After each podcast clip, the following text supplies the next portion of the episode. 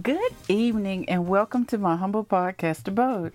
I am Coco Griot, just that 50 something who is seriously delighted that it's Wednesday and the fact that I get to talk to you guys about life, love, and a bevy of other topics. One of my favorite songs by Anita Baker is called Talk to Me.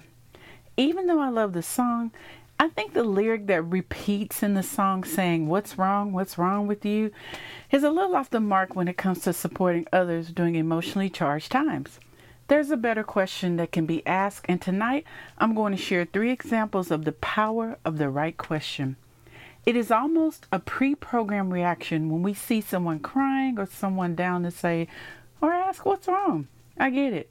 We are in a hurry you know, to get to the heart of the matter with the thought that we can maybe help this person feel better or ease their suffering in some way. I would submit to you that what's wrong is a deficit based way of getting into this situation. I think there's another doorway in that is much more positive and powerful. When someone is struggling or having a hard time, these simple words can make all the difference in the world. The question that I suggest you try is how can I support you? How can I support you opens the door to working on the solutions instead of focusing on the problem. It makes the individual think about what do I need in this situation to help me elevate from my current mood. Once that person is able to articulate what it is they need from you, you can begin putting something together to help them with that need. Working with young children can be rewarding, but also challenging. Often you may see striking out or withdrawal when a child is trying to say, Hey, I'm hurting and I need you. But it really does not come off as that is the issue because of the big emotions that are on display at the time. I had a situation where I was working with a child who had an enormous outburst. When I say the child had an emotional outburst, I mean they had an emotional outburst times 10 people were struggling to reach this kiddo. You know, everybody was saying, Oh, what's wrong? What can I do?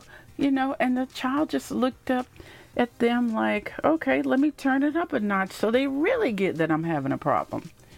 When I went to the child and I said, Hey, how can I support you right now? The child looked at me with a look that said, Nobody's ever asked me that. What this child was feeling was a huge sense of being overwhelmed by an environment they found overly stimulating.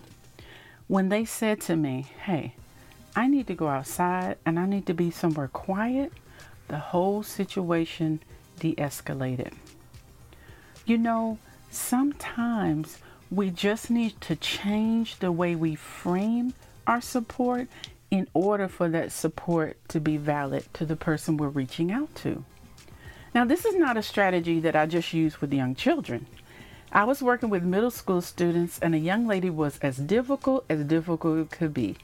Day in and day out, she would challenge the adults who were just simply doing their best to impart knowledge to her.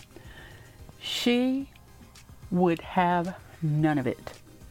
Even though I had strong classroom relationship building skills, this young lady was testing me along with her other teachers. One day, I asked her to stay after class. And I told her, hey, I just want to talk.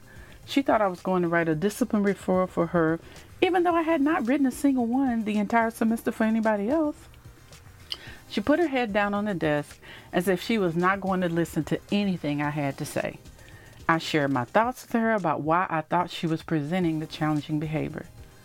Then I asked her, How can I support you? She lifted her head slowly and a flood of tears just rained down from her big brown eyes. This young lady opened up to me and shared some heartbreaking information that I will not repeat because she told me in confidence. But that encounter changed the dynamic of our interactions for the remainder of the year. She even came back to visit me when she was in high school. She was grateful for the day she was freed from an unspeakable burden. So, how does this question work with adults? I will share an example with you after I pay the bills for this podcast. Tonight's episode is brought to you by DB. DB is a Scandinavian brand that makes backpacks and bags to help people on the move stay ready for anything. From the streets to the peaks, DB's gear is travel tested by some of the world's best athletes, adventurers, and creators. Over the past decade, DB has designed, developed, released, and refined the best bags on the market. With DB's patented hookup system, you are able to attach smaller products to your backpack, roller, or tote. Let me let you guys in on a little secret. Luggage judgment is real. When you go to visit family and friends, they check out what your luggage looks like. If you have the Strom Roller Bag by DB, you will not suffer from luggage judgment, more like luggage envy. The yellow Strom Roller Bag is my absolute favorite.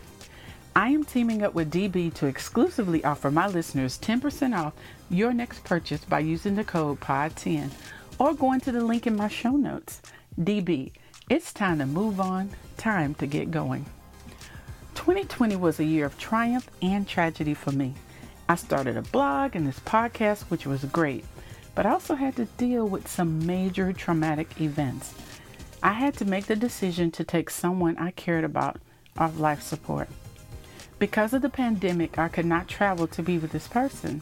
When I talked to the doctor, he sensed that I was hesitant to make the decision, even though the medical information was clear.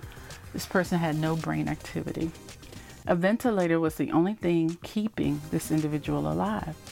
I want to tell you that I have never met a more compassionate doctor before in my life. He used the words that I've spoken many times. The physician asked me, how could he support me? And my answer was simple I don't want her to die alone. The doctor assured me I was making the right decision to take her off the ventilator. He also went on to say that someone will be with her. It may not be him, but someone will be with her. Later that day, a nurse called me to say that my loved one was removed from the ventilator and she was with her when the final moment came. I can tell you that I was deeply relieved to know that my loved one did not die alone. How can I support you is a powerful question. Give it a try the next time you want to help someone who's going through something. Thanks for listening this evening, and as always, I wish you good health, good fortune, and a good night. Coco Griot out.